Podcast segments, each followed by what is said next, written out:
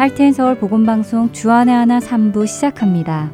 주안의 하나 3부에는 세상 문화 속에서 성경적 가치관을 세워나가는 세상 속 그리스도인과 옥하는 목사님의 사도행정 강해 그리고 신앙 산책이 준비되어 있습니다.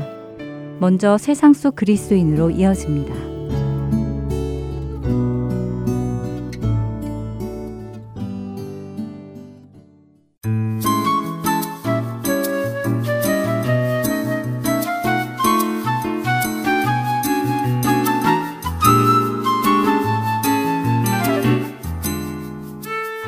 보건방송 애청자 여러분 안녕하세요. 세상 속 그리스도인 진행의 민경훈입니다. 한국을 흔히 인터넷 강국이라고 하지요. 인터넷 사용량과 사용 환경이 세계 최고의 수준을 자랑하는데요. 그만큼 인터넷을 사용하는 사람이 많이 있습니다.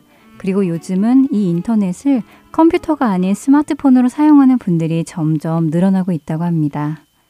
얼마 전 미국의 한 시장 분석 기관인 스테티스타는 전 세계 인구 중 18세 이상의 성인을 대상으로 스마트폰과 핸드폰 보급률을 조사했습니다. 이 중 스마트폰 보급률이 가장 높은 나라는 어디였을까요? 네, 바로 한국이었습니다. 한국 18세 이상 성인 중 핸드폰을 가지고 있는 비율은 놀랍게도 100%였습니다. 그리고 94%의 한국인이 스마트폰을 쓰는 것으로 조사되었지요.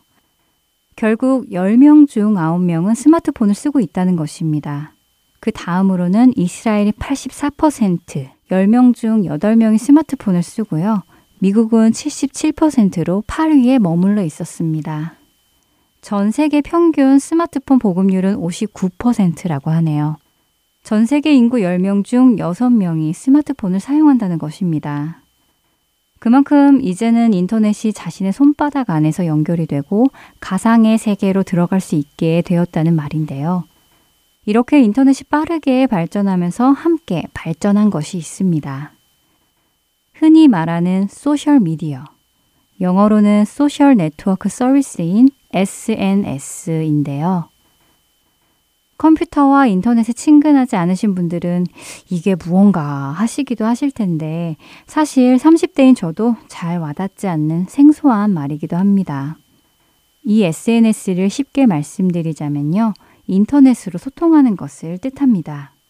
예를 들면 페이스북, 인스타그램, 트위터, 그리고 한국에는 카카오 스토리가 대표적인 소셜 미디어입니다. 바빠서든 혹은 멀리 살아서든 어쨌든 서로 알기는 하지만 실제로 만날 수 없는 그런 관계에 있는 사람들이 각자 자신의 일상이나 생각 혹은 의견을 사진이나 동영상과 함께 소셜미디어에 올리면 친구들이나 가족들이 서로의 소식을 즉시 즉시 접할 수 있는 그런 개념인 것이지요. 아, 오랫동안 보지 못한 내 친구가 이렇게 잘 지내고 있구나. 오, 우리 조카가 이렇게 컸네. 아, 이번에 누가 졸업을 했구나, 또 결혼을 했네 등의 서로의 소식을 직접 묻지 않아도 알 수 있고 필요하면 축하의 메시지, 위로의 메시지도 바로바로 바로 전할 수 있는 것이 바로 이 소셜 미디어이지요. 소셜 미디어의 이러한 면은 참 좋은 것 같습니다. 저도 미국에 이렇게 살면서 한국에 살고 있는 가족들의 소식도 직접 묻지 않아도 볼 수 있고 또 궁금한 친구들의 소식도 접할 수 있기 때문입니다. 뉴스를 보면 이렇게 서로 사진이나 서로의 정보를 공유하여 많은 유익을 얻기도 하고 심지어 어릴 때 잃어버린 쌍둥이 동생을 찾았다거나 비싼 수술비를 모금하는 등 유익하게 사용되는 것을 많이 봅니다. 실제로 제 주위에서 강아지를 잃어버려 페이스북에 올려서 강아지의 신상 정보를 알리니 며칠 뒤에 찾게 되는 기적 같은 일도 있었지요. 하지만 모든 것에는 양면이 있는 것처럼 이 소셜미디어에도 단점이 있는데요. 소셜미디어를 통해 우울증을 얻었다는 이야기, 심지어는 자살했다는 소식까지 들리기도 합니다. 아니, 자기 소식을 친구들과 서로 소통하는 공간이 무슨 일로 사람을 자살하게까지 만들까요? 사실 이 소셜미디어에 자신의 사진을 올려놓거나 자신의 이야기를 올려놓으면 친구들이나 아는 사람들이 관심을 보이며 좋아요를 눌러줍니다. 많은 댓글을 달기도 하고요. 이 좋아요의 숫자가 많으면 많을수록 친구들이 나에게 관심을 가지고 있다고 믿게 됩니다. 그러나 이것이 지속되다 보면 어느 순간 자신의 사진에 좋아요라는 표시가 적어지고 심지어 몇 사람 외에는 관심을 보이지 않으면 우울해지게 되는 것이지요. 그래서 어떤 사람들은 지인들의 관심을 끌기 위해 더 자극적인 내용이나 억지로 이야기를 꾸며 올리기도 합니다. 때로는 무모한 행동을 하는 사진을 찍으려다가 사고가 나기도 하지요. 어떤 사람들은 사람들이 얼마나 자신에게 관심을 보이는지에 집중하여 다른 일을 하지 못하게 되기도 하고요. 특별히 자신의 사진이나 자신의 글에 다른 사람들이 달아놓은 댓글로 인해 스트레스를 받는 사람들도 많이 있다고 하네요. 좋은 내용이면 괜찮은데 자신을 향한 정죄의 말을 퍼붓고 심지어는 욕설을 내뱉기도 합니다. 이런 스트레스 속에서 어떤 사람들은 자살을 선택하기도 하는 것이지요. 그래서인지 SNS가 우리에게 유익한가 유익하지 않은가에 대해 세상에서도 토론을 많이 벌이고는 합니다. 여러분은 SNS가 필요하다고 생각하시는지요? 필요하다면 왜 필요하며, 필요하지 않다면 왜 필요하지 않다고 이야기 나눌 수 있으신가요? 우리는 언제나 이 모든 것을 성경에 근거하여 말할 수 있어야 하겠지요? 먼저 요한일서 2장 16절의 말씀을 읽어드리겠습니다. 이는 세상에 있는 모든 것이 육신의 정욕과 안목의 정욕과 이생의 자랑이니 다 아버지께로부터 온 것이 아니요 세상으로부터 온 것이라. 성경은 하나님의 것이 아닌 세상의 것 세 가지를 꼽아 주십니다. 그중 이생의 자랑이라는 단어를 좀 살펴보려 하는데요. 자랑이라는 헬라어의 의미는 알라 조네이아로 원래는 자신이 만병통치약을 가지고 있는 것처럼 허풍을 떠는 사람을 의미한다고 하네요. 그러니까 실제로는 있지 않는 것을 마치 있는 것처럼 거짓으로 자랑하고 작은 것을 부풀려서 자랑하는 것을 의미합니다.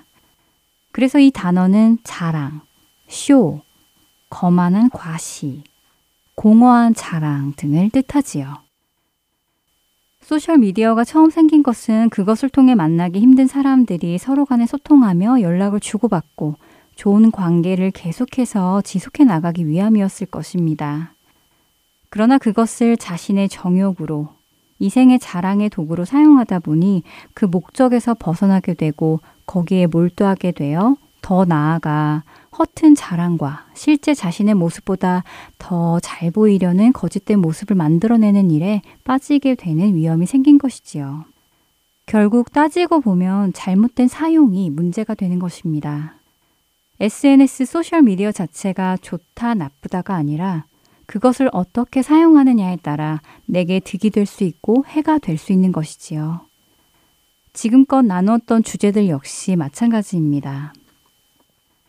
먹는 것이 나쁜 것이 아니라 먹는 것에 집착하는 것이 나쁜 것이었고 축제 자체가 나쁜 것이 아니라 무엇을 축하하며 무엇을 즐기는지에 따라 나쁘게도 되고 선하게도 되는 것입니다. SNS도 SNS 뜻처럼 서로 소통하는 것입니다. 소통하기 위해서 사용해야 하는 것이지, 나 어디 다녀왔어, 나 무엇 뭐 샀다, 등을 자랑하기 위해서 자기 과시를 하기 위해서 또 그것을 다른 사람의 관심을 끌고 그 관심을 자신을 향한 사람들의 사랑의 척도로 생각하기 시작하면 잘못 사용하는 것입니다. 다행히도 많은 사역자들이 이 소셜미디어를 통해서 전도를 하기도 합니다. 성경의 말씀을 전하기도 하고 다른 사람들을 위해 기도하는 도구로 이용하기도 하지요. 너희는 이 세대를 본받지 말고 오직 마음을 새롭게 함으로 변화를 받아 하나님의 선하시고 기뻐하시고 온전하신 뜻이 무엇인지 분별하도록 하라. 로마서 12장 2절의 이 말씀 속에서 우리는 무엇을 본받지 말고 무엇을 본받아야 할지 명확하게 깨닫게 됩니다. 변하지 않으시는 그 말씀에 맞추어 자신을 변화시키시는 여러분이 되시기를 소망하며 세상 속 그리스도인 마치겠습니다. 다음 시간에 뵙겠습니다. 안녕히 계세요.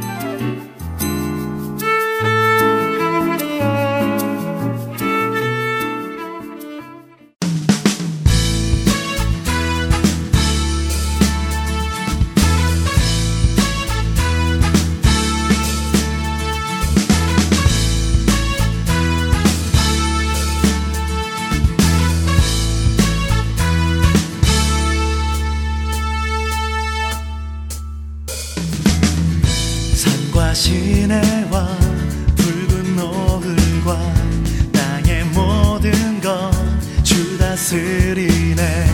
내 안에 갈망 유일한 소망. 주님 날 다스리는 것 산과 시내와 붉은 노을과 땅의 모든 것 주 다스리네. 내 안에 갈망 유일한 소망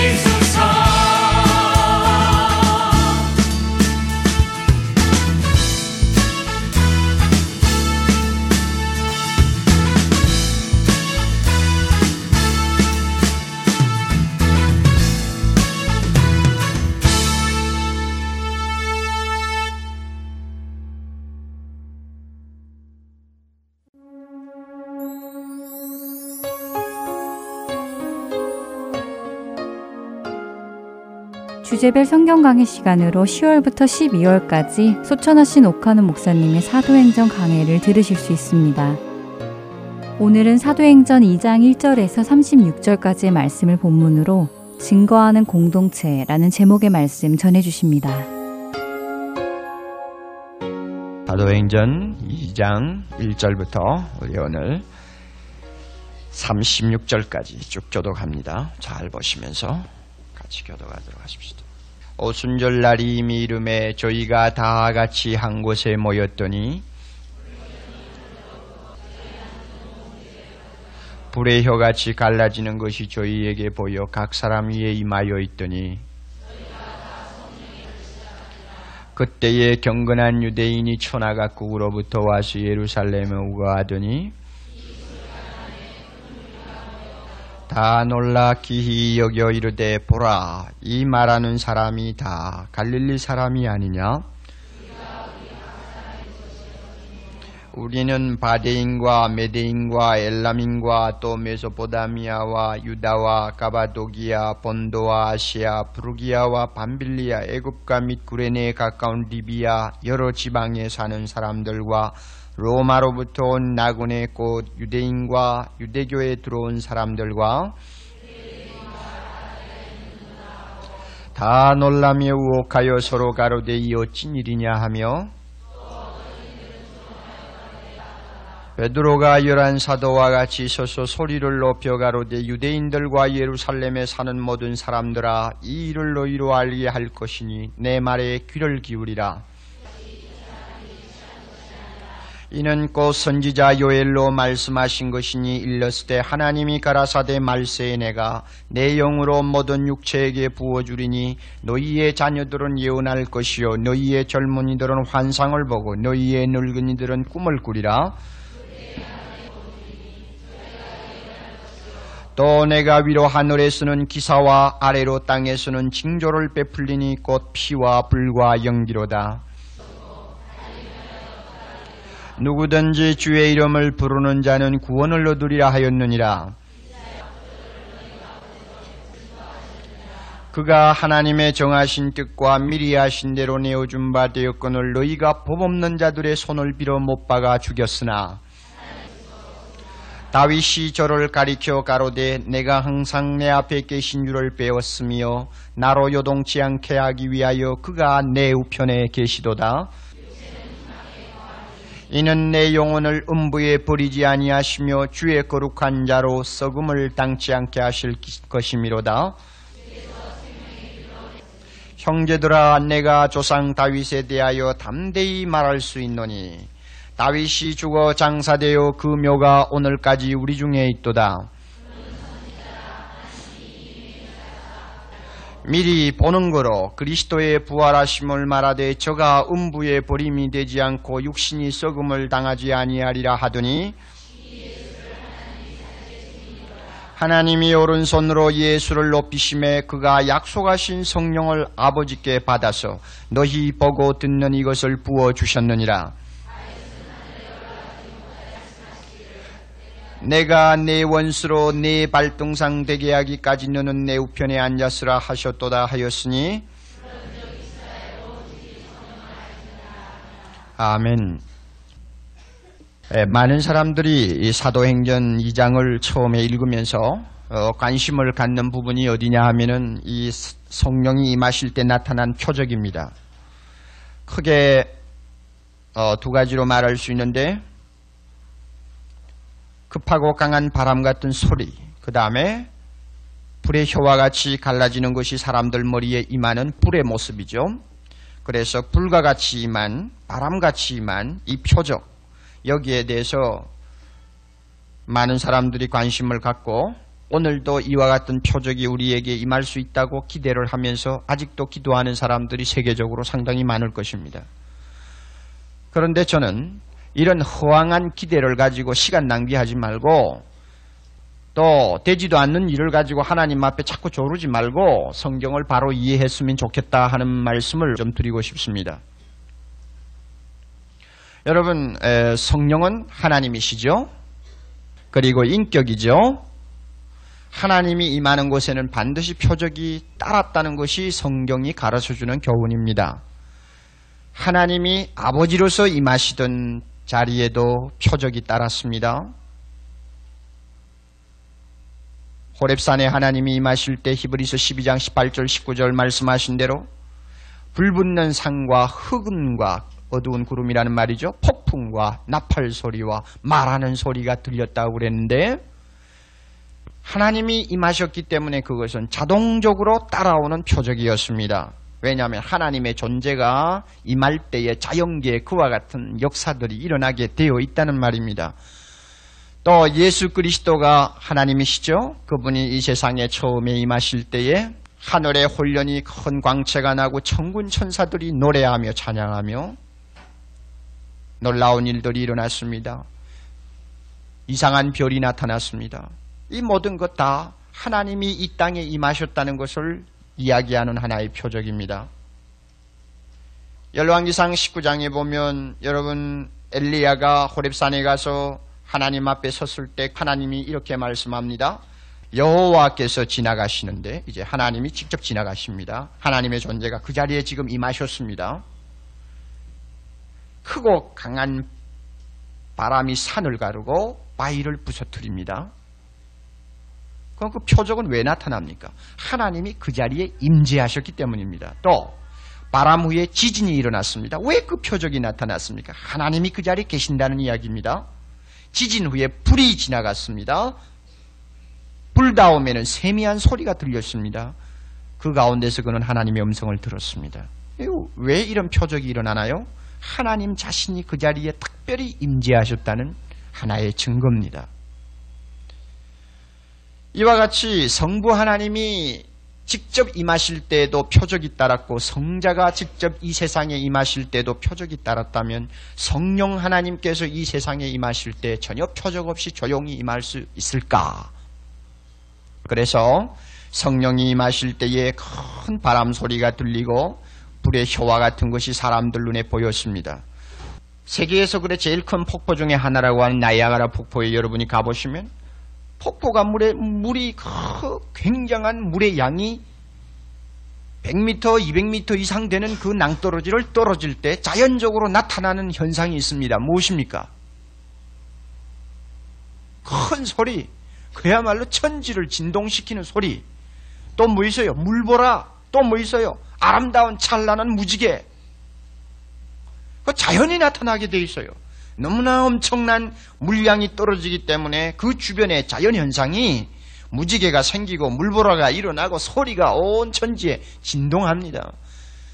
하나님의 존재가 자기가 만드신 이 세계 만물 중에 특별히 임재하실 때에 아무런 반응이 만물 가운데서 나타나지 않는다 하는 것은 좀 이상하죠. 하나님의 존재에는 만물이 떱니다. 거기에는 특별한 표적들이 나타나게 되어 있습니다. 그래서 성경을 보면은 성부와 성자와 성령 삼위가 각각 역사하실 때 특별히 제일 처음에 역사하실 때에는 이와 같은 표적들이 각각 따랐습니다. 그러나 이제 한 번 더 있어요. 진짜 표적이 따를 일이 한 번 또 있습니다. 여러분 베드로가 지금 설교할 때 요엘 선지자의 예언을 어, 인용하고 있는데 거기 보세요. 지금 이 예언이 오순절을 통해서 다 이루어졌다고 생각하시면 안 됩니다. 반밖에 이루어지지 않았어요. 나머지는 아직 이루어지지 않았습니다. 왜냐하면은 자 19절 보면 또 내가 위로 하늘에서는 기사와 아래로 땅에서는 징조를 베풀리니 피와 불과 연기로다. 그럼 언제 이와 같은 일이 일어나느냐? 주의 뭡니까? 크고 영화로운 날. 이때가 되어가면 해가 변하여 어두워집니다. 달이 변하여 피가 됩니다. 이것은 아직 이루어지지 않았어요. 언제일까요? 이 주의 크고 영화로운 날이 언제입니까? 예수 그리스도 재림하시는 날. 주님이 재림하시는 그날에는 어떤 표적이 우리 주변에 일어날까? 이 성경을 보면 이것은 우리 상상을 초월하는 역사들이 일어나게 되어 있습니다. 왜냐하면 그때는 이 옛 하늘과 땅은 완전히 눈앞에서 사라지고 하나님께서 제3의 창조라고 할 수 있는 새 하늘과 새 땅이 우리 앞에 나타나며 전 우주의 지배자요 의로운 왕이신 예수 그리스도가 본격적으로 등극하시는 아주 중요한 순간이기 때문에 그때는 여호와 하나님, 성자 하나님, 성령 하나님이 임하시는 특별한 징조가 하늘과 땅에서 일어난다고 했습니다. 딱 같은 이야기입니다. 그러니까 이 사도행전 2장을 읽으시면서 아, 나에게도 바람 같은 소리가 좀 들렸으면 좋겠다. 나에게도 성령 충만할 때 불의 혀와 같은 것이 좀 보이면서 나타났으면 좋겠다 하는 이런 망상을 하지 말라 하는 이야기입니다. 그 왜 그런가 하면 성경에 대해서 너무 몰라요. 성자의 표적이 다시 초리 마실 때 표적이 다시 반복되지 않는 것처럼 성령이 교회에 처음 임하실 때 나타난 그 표적은 반복되지 않습니다. 왜냐하면 성령은 이미 오셨기 때문입니다. 한번 오셨기 때문에 처음 오실 때에 나타나는 그 표적이 두 번 다시 반복되지 않습니다. 이 세상 마지막까지 성령은 교회와 함께 거하십니다. 다시 뭐 불의 혀와 같이 보일 필요도 없고 또 바람 같은 소리를 낼 필요도 없습니다. 이미 성령은 이 자리에 거하시고 교회 전 세계 교회를 주님의 몸으로 묶어서 성령이 그 안에서 성전으로 거하고 계십니다. 그러니 무슨 표적이 또 필요합니까? 따라서 이것은 우리가 성경적으로 증명할 수 있습니다. 여러분 고넬료 집안에서 베드로 앞에서 고넬료 집안 모든 사람들이 설교를 들을 때 성령이 특별히 강하게 임하셨는데 바람 같은 소리 들렸나요? 안 들렸어요. 또 불의 혀가 보였나요? 안 보였죠?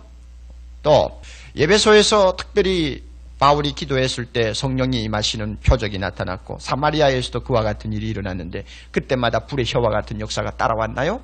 또 바람 소리와 같은 소리가 들렸나요? 안 들렸죠.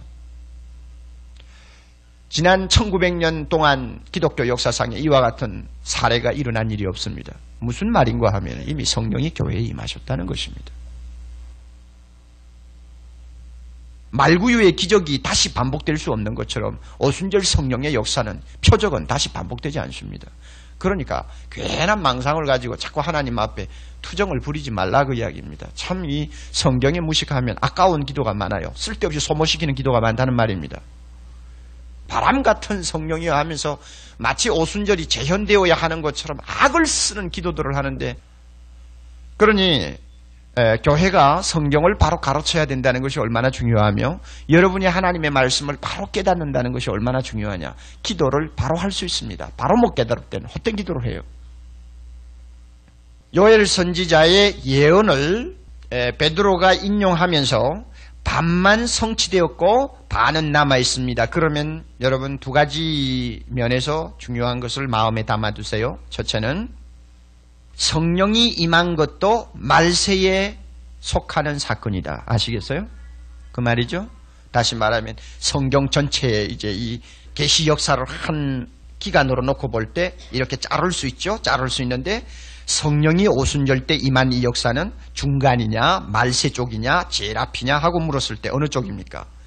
말세 쪽이라 하는 말입니다. 그래서 일부러 베드로가 요엘 선지자의 말씀을 인용하면서 17절에 말세에 했죠. 말세에 하고 붙였습니다.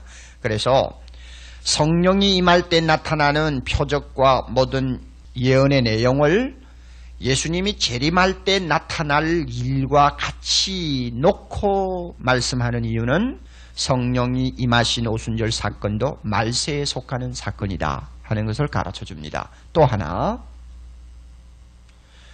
성령이 임하신 사건이 말세에 속한 것이면서 동시에 예수님의 재림의 사건하고 같이 나란히 붙어 나오는 것은 성령이 임하심을 보면 무엇이 가까웠다는 것을 이야기하는 것입니다. 주님의 재림이 가까웠다는 것을 경고하는 것입니다. 이런 예는 예수님의 예언에서도 나타나죠. 예루살렘 멸망과 그 다음에 무엇이 같이 따라옵니까? 세계 종말이 같이 따라서 예언이 되죠. 마찬가지입니다. 그래서 오늘 우리는 말세에 살고 있습니다. 마지막 때에 살고 있습니다. 2000년 전에 베드로가 성령 받을 때 말세라고 했던 그것과 똑같이 오늘 우리는 말세에 살고 있습니다. 우리가 볼 때는 굉장한 엄청난 어, 시대가 지내가는 것 같지만 하나님 보실 때는 한 텀이에요. 말세입니다. 이제는 주님의 재림이 정말 눈앞에 가까웠고 해가 변하여 어두워지고 달이 변하여 피가 되는 놀라운 표적이 나타나는 그 때가 멀리 있지 않습니다. 가까이 있습니다. 따라서 우리가 신앙생활을 한다는 것은 무엇을 의미합니까? 특별히 성령을 받고 성령의 사람으로 이 말세를 사는 것은 무엇을 의미합니까? 주님이 재림하실 마지막 때를 준비하는 것이나 다름이 없습니다. 나 개인이 준비합니다. 교회가 준비합니다. 그리고 세계가 준비합니다. 그래서 모든 족속으로 제자를 삼으라고 했습니다. 마지막 준비예요. 오늘 이 시간 이 자리에서 요엘 선지자의 그 놀라운 예언이 성취되는 부분을 쳐다보며 아직도 성취되지 아니하는 마지막 부분을 우리가 성경을 통해서 내다보면서 주님의 재림이 가까운 것을 알고 허리띠를 다시 묶고 세상 속에 빠져서 흐려진 우리의 정신을 다시 이 시간 말끔하게 좀 깨끗이 정화시키고 잠자던 자리에서 좀 일어나고 희미한 자리에서 분명한 자리로 발걸음을 옮기는 이와 같은 은혜가 이 시간에 필요합니다. 성령은 분명히 그와 같은 것을 요구하고 계십니다. 내가 교회에 임하여 지금 너희와 함께 있는 것은 너희의 구주 예수 그리스도가 문 앞에 이르렀다는 징조다. 정신 차리라. 깨어 있으라. 기도하라. 말씀대로 살라. 오늘도 성령이 우리 안에서 탄식합니다.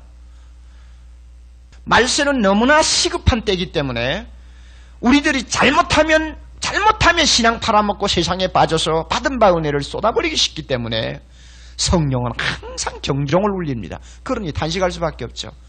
부모, 자식을 걱정하는 부모와 같이 날마다 잔소리요, 날마다 조심하라고 소리치고 하는 것처럼 성령은 날마다 우리에게 그냥 탄식하는 소리로 말씀하신다.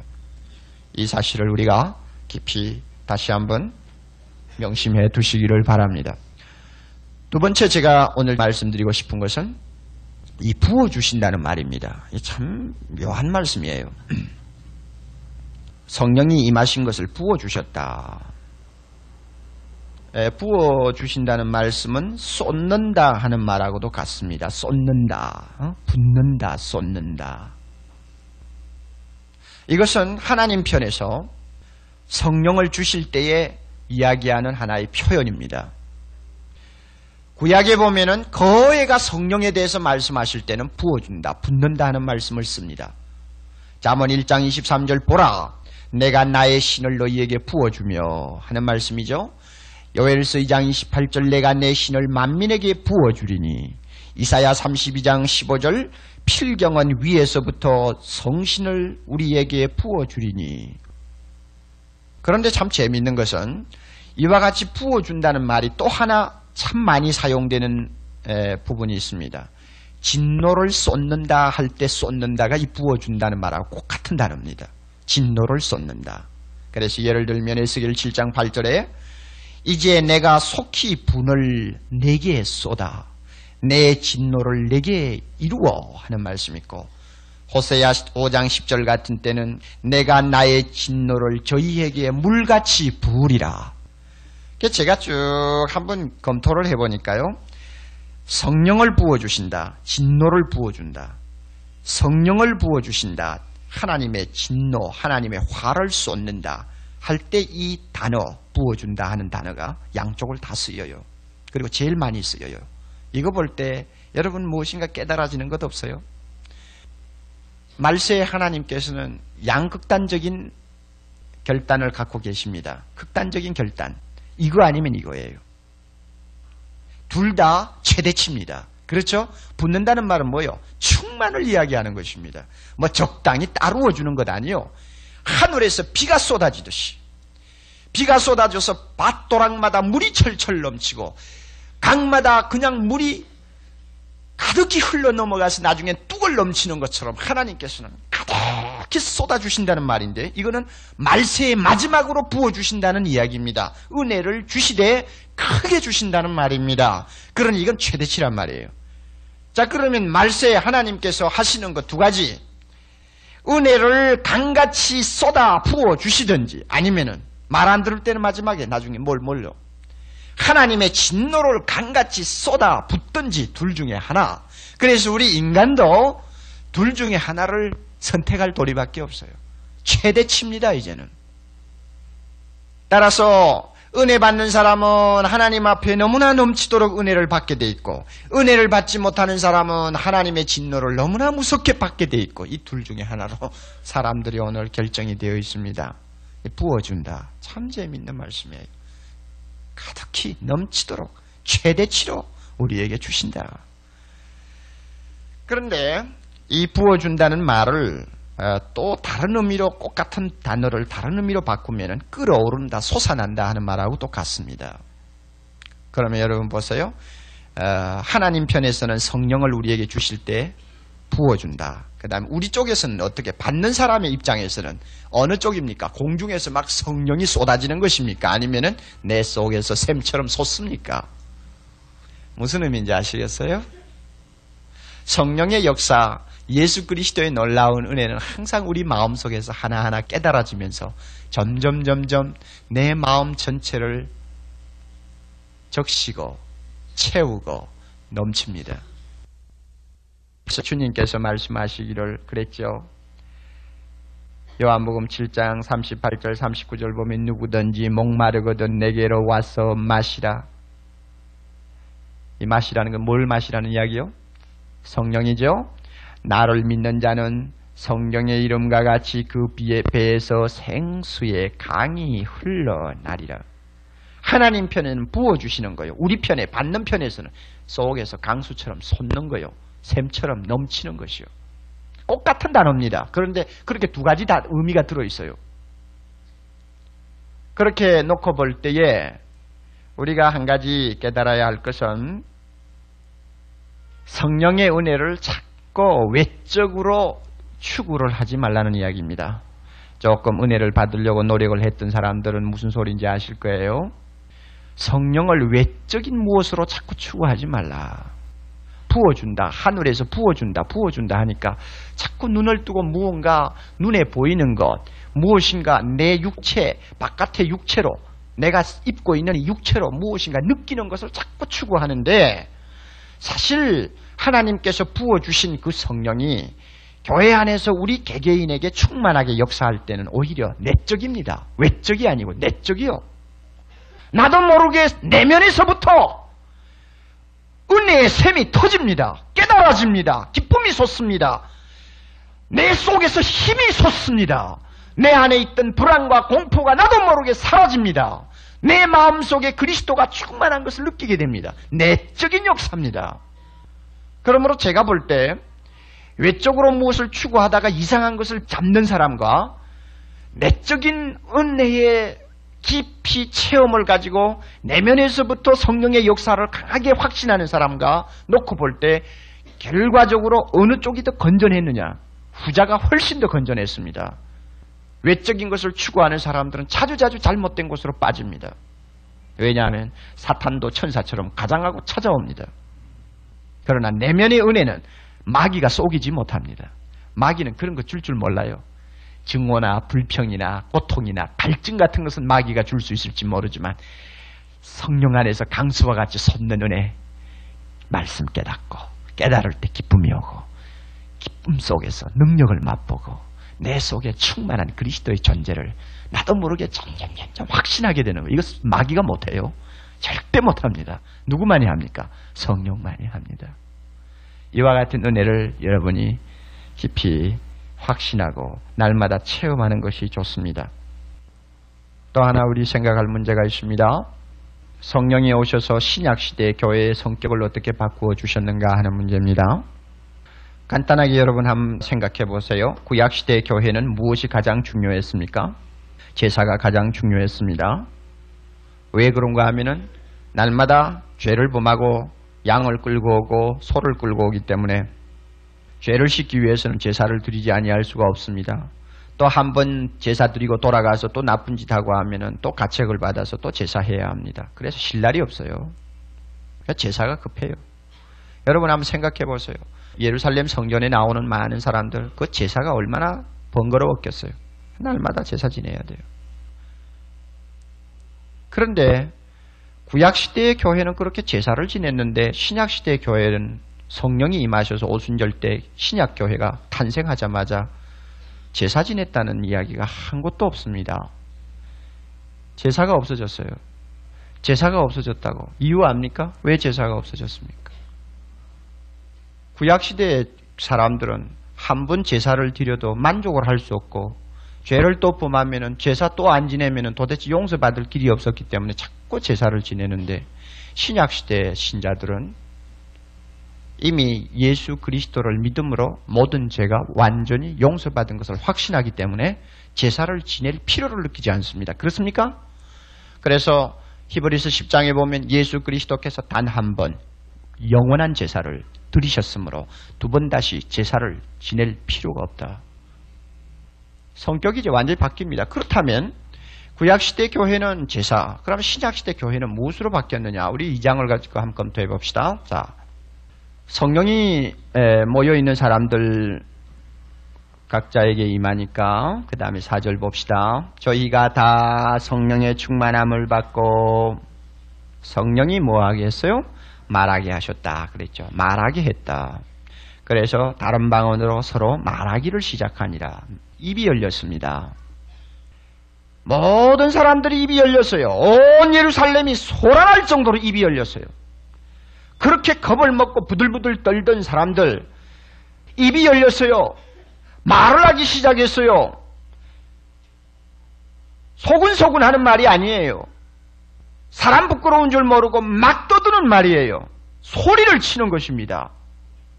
성령이 갑자기 임하자 이와 같은 역사가 일어났습니다. 그런데 이 말이 도대체 무슨 말이냐? 무슨 내용의 말이냐 하고 볼 때 우리 11절 가면은 거기에 있던 사람들이 다 듣고는 사람들이 무엇이라고 말했습니까? 우리가 다 우리의 각 방언으로 자기들의 고향 말로 말이죠. 무엇을 말하는 걸 들었어요? 하나님의 큰 일을 말하는 걸 들었다고 했습니다. 다른 말 하지 않았습니다. 신약시대에 임하신 성령은 신약시대에 임하신 성령은 교회에 있는 모든 사람으로 하여금 입을 열게 하셨는데 입을 열어 말을 해도 헛튼 말을 하도록 한 것이 아니라 하나님의 큰 일을 말하게 했습니다. 이 말하다면 찬양한다는 말이에요. 그러면 그 큰 일, 뭘까? 아직도 추상이에요. 구체성이 없어요. 하나님의 큰 일, 이것이 무엇일까? 드디어 베드로가 일어나서 설교합니다. 하나님의 큰 일이 내용이 뭔가를 베드로가 드디어 설교한단 말입니다. 32절. 설교 내용의 골자를 봅니다. 이 예수를 하나님이 살리시니라. 우리가 다 일의 증, 이 일의 증인이로다. 예수 부활이죠? 그 다음에 36절에 그런즉 이스라엘 온 집이 정령할지니 너희가 십자가에 못 박은 이 예수를 하나님이 주와 그리스도가 되게 하셨느냐 주 우리의 왕 우리의 하나님 그 다음에 또 그리스도 구원자 즉 이 예수를 우리의 왕이요 우리의 구원자가 되게 하셨느니라 여러분 이 사실은 우리에게 대단히 중요합니다 성령이 임하자마자 교회에 있는 성도들로 하여금 입을 열게 했는데 입을 열어서 무엇을 이야기하게 했습니까? 하나님의 큰 일을 이야기하게 했습니다. 하나님께서 하신 일 중에 최대의 일이 무엇이죠? 자기 아들 예수님 보내주셔서 날 위하여 십자가에 죽게 하시고 그분이 3일 만에 살아나심으로 드디어 그분을 통해서 내 죄가 용서받고 온 인류가 구원받는다고 하는 사건입니다. 이것만큼 하나님이 하신 일 중에 큰 일이 없어요. 제일 큰 일입니다. 그래서 성령 받은 이 사도행전의 성도들은 지체하지 아니하고 입이 열리고 마음이 열려서 예수 그리스도가 우리를 위하여 죽으셨고 그분이 3일 만에 살아나셔서 전 인류의 구원자요 하나님이 되셨다는 것을 큰 소리로 외치는 교회가 되어버렸습니다. 놀라운 일이죠. 구약시대 교회는 묵묵하게 제사 지내는 교회였지만 신약시대 교회는 입을 열고 큰 소리로 외치는 교회가 되었습니다. 누가 그렇게 성격을 바꾸어 줬어요? 성령이 바꾸어 줬습니다.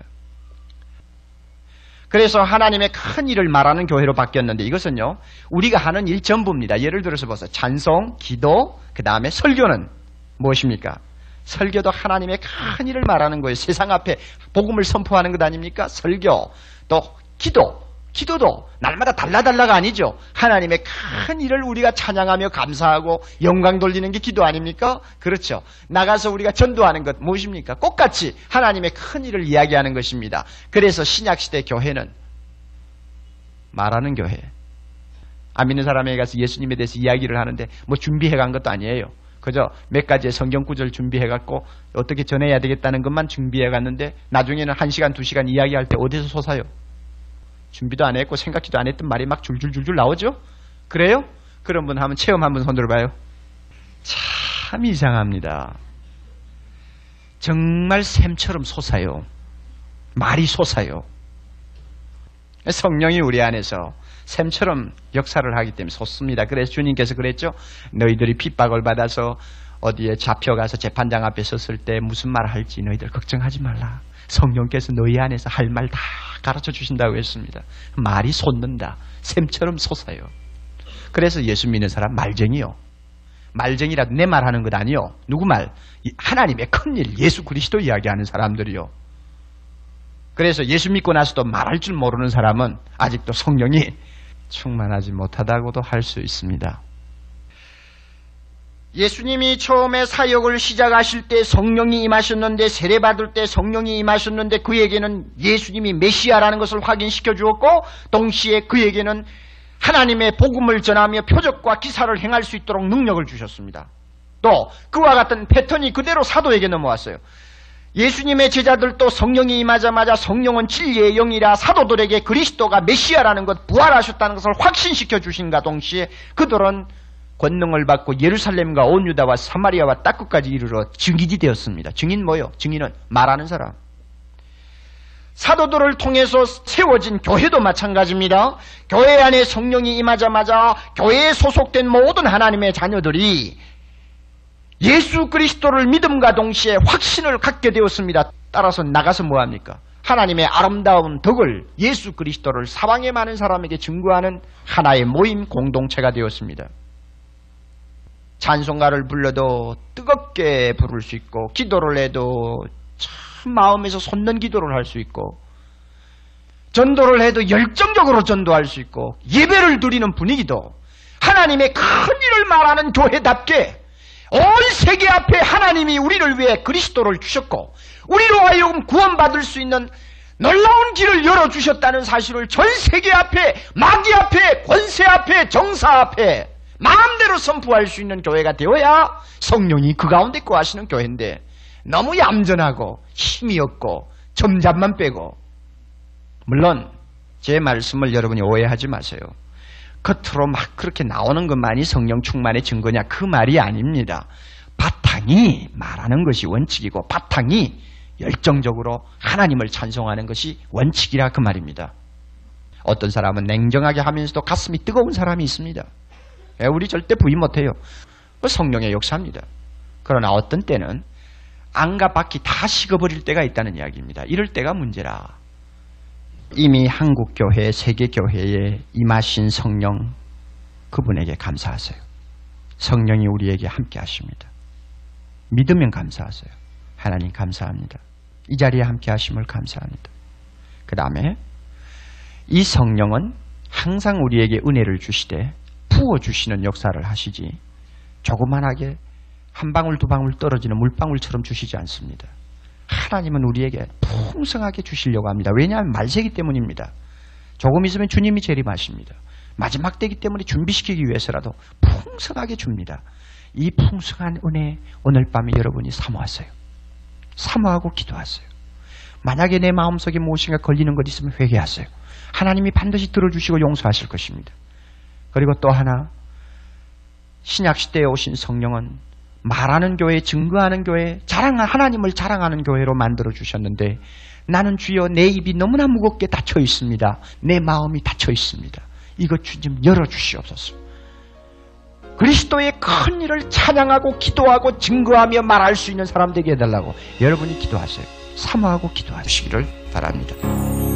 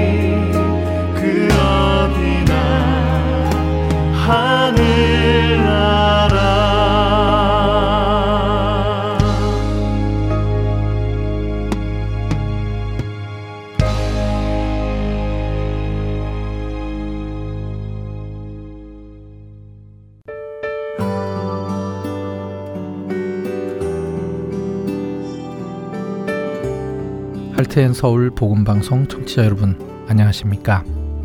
유병성 목사입니다.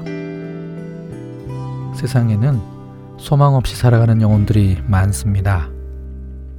본 할텐 서울 복음 방송은 그렇게 소망 없이 살아가고 있는 이들에게 참된 소망이신 구주 예수 그리스도를 전하는 메신저입니다.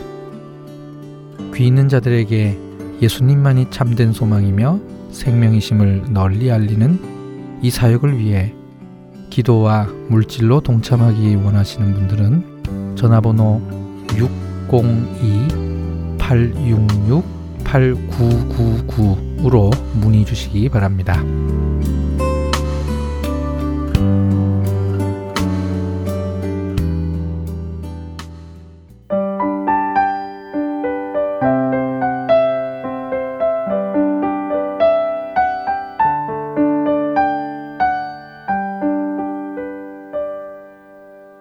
이어서 성도들의 삶 속에 일어나는 이야기들을 한 편의 수필로 담아내는 이지영 아나운서의 신앙 산책으로 이어집니다.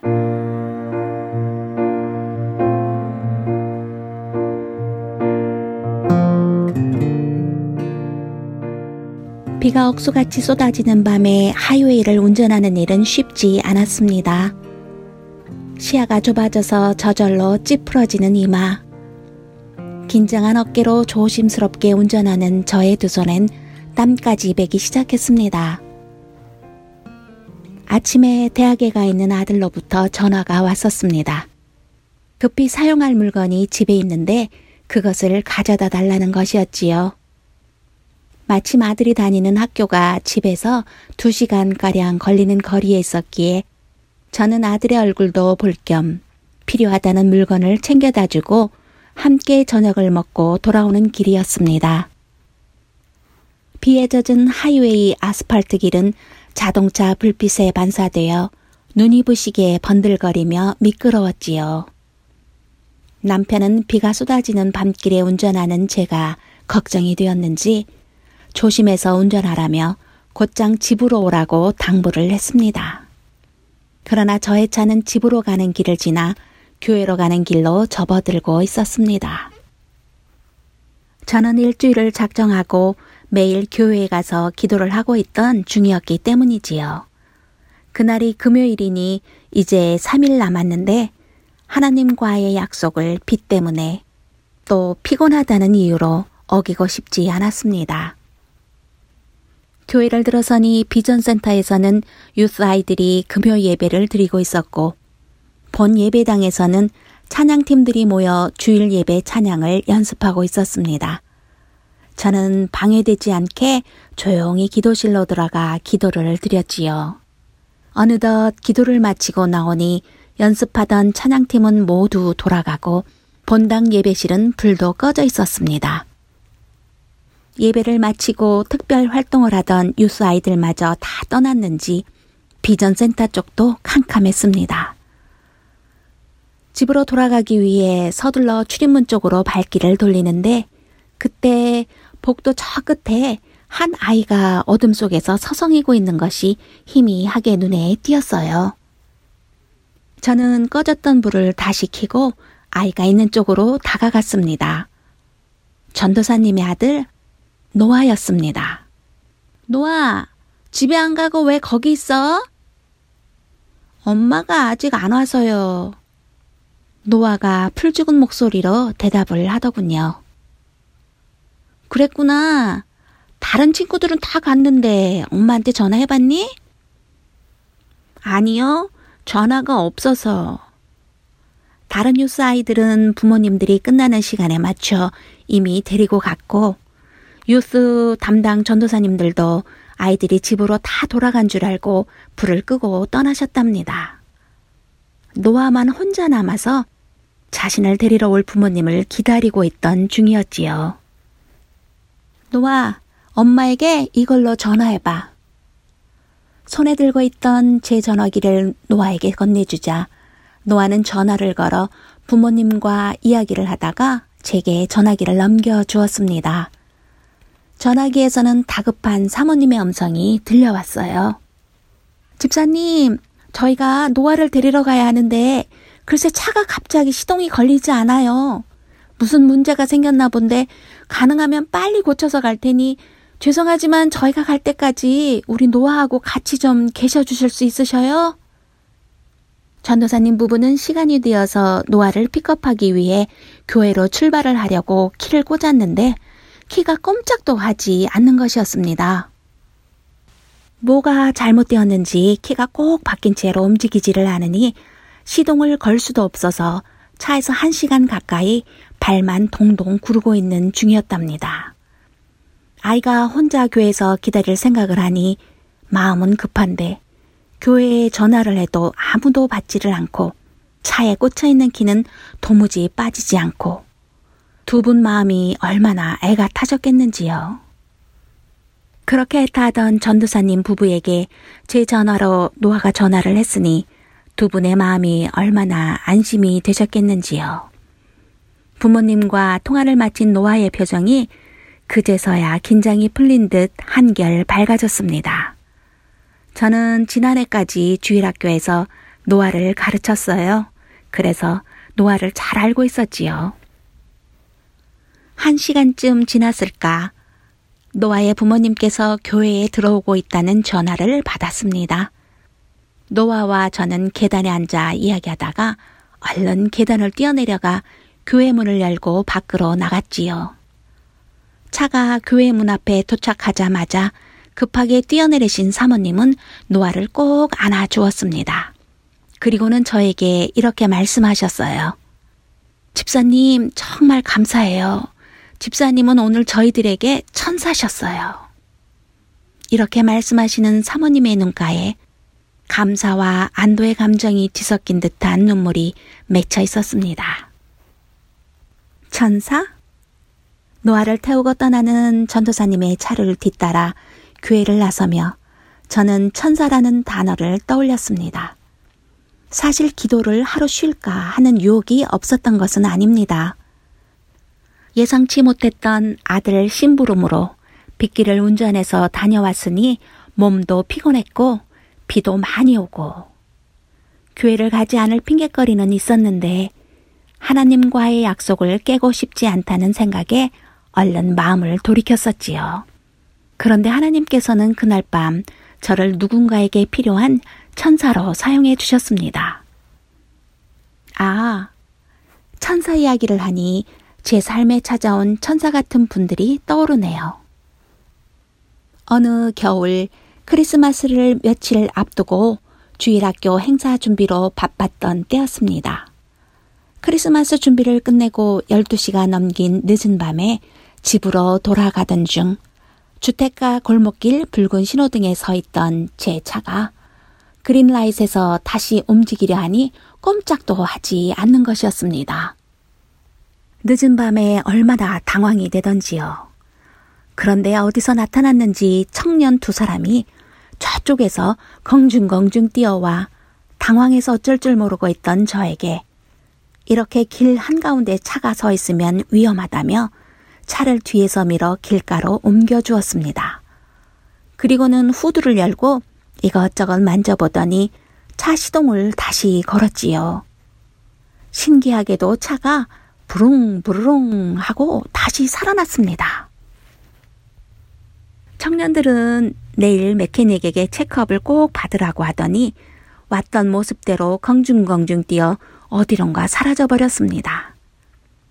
지금 생각해보니 그 청년들은 하나님께서 보내주신 도움의 천사들이 아니었나 생각이 됩니다. 생각해보면 어디 그뿐일까요? 제가 살아오면서 만난 천사들은 헤아릴 수 없이 많았을 것입니다. 필요한 그때 그때마다 보내주신 격려의 천사, 위로의 천사, 보호의 천사, 그리고 도움의 천사, 나눔의 천사. 주 안에서 사랑하는 애청자 여러분, 여러분의 일생 중에서도 이렇게 천사들을 만난 일들이 알게 모르게 많았을 것입니다. 하나님께서는 우리에게 천사를 보내주시기도 하시고, 또 내가 누군가의 천사가 되기도 하십니다.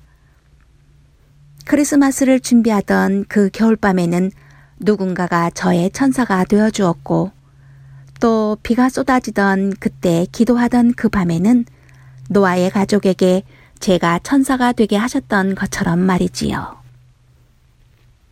찬란한 두 날개를 가지고 천상을 나르는 상상 속의 천사가 아닌 나와 같은 이웃, 늘 만나는 평범한 사람들 속에서 우리는 날개 없는 천사들을 종종 만납니다.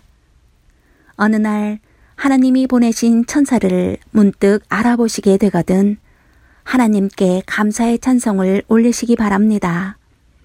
그리고 우리도 누군가의 천사가 되어주는 복된 은혜를 더 많이 누리시면 좋겠습니다. 손님 대접하기를 잊지 말라. 이로써 부지 중에 천사들을 대접한 이들이 있었느니라. 히브리서 13장 2절 말씀입니다. 다음 시간까지 주 안에서 평안하세요.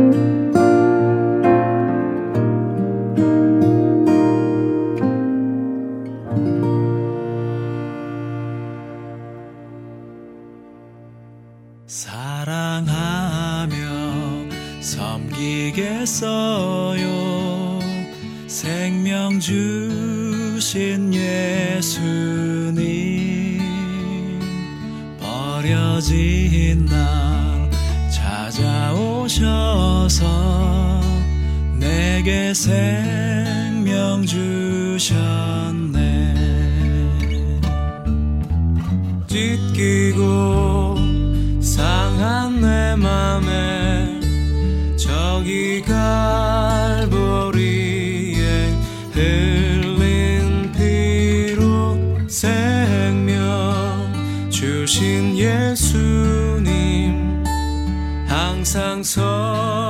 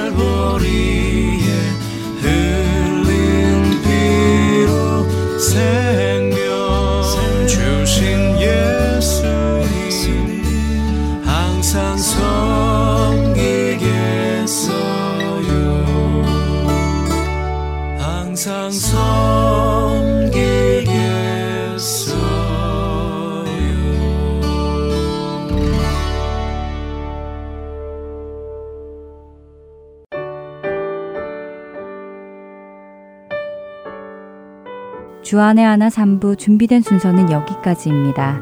청취해주신 여러분들께 감사드립니다. 다음 주에 다시 뵙겠습니다. 안녕히 계세요.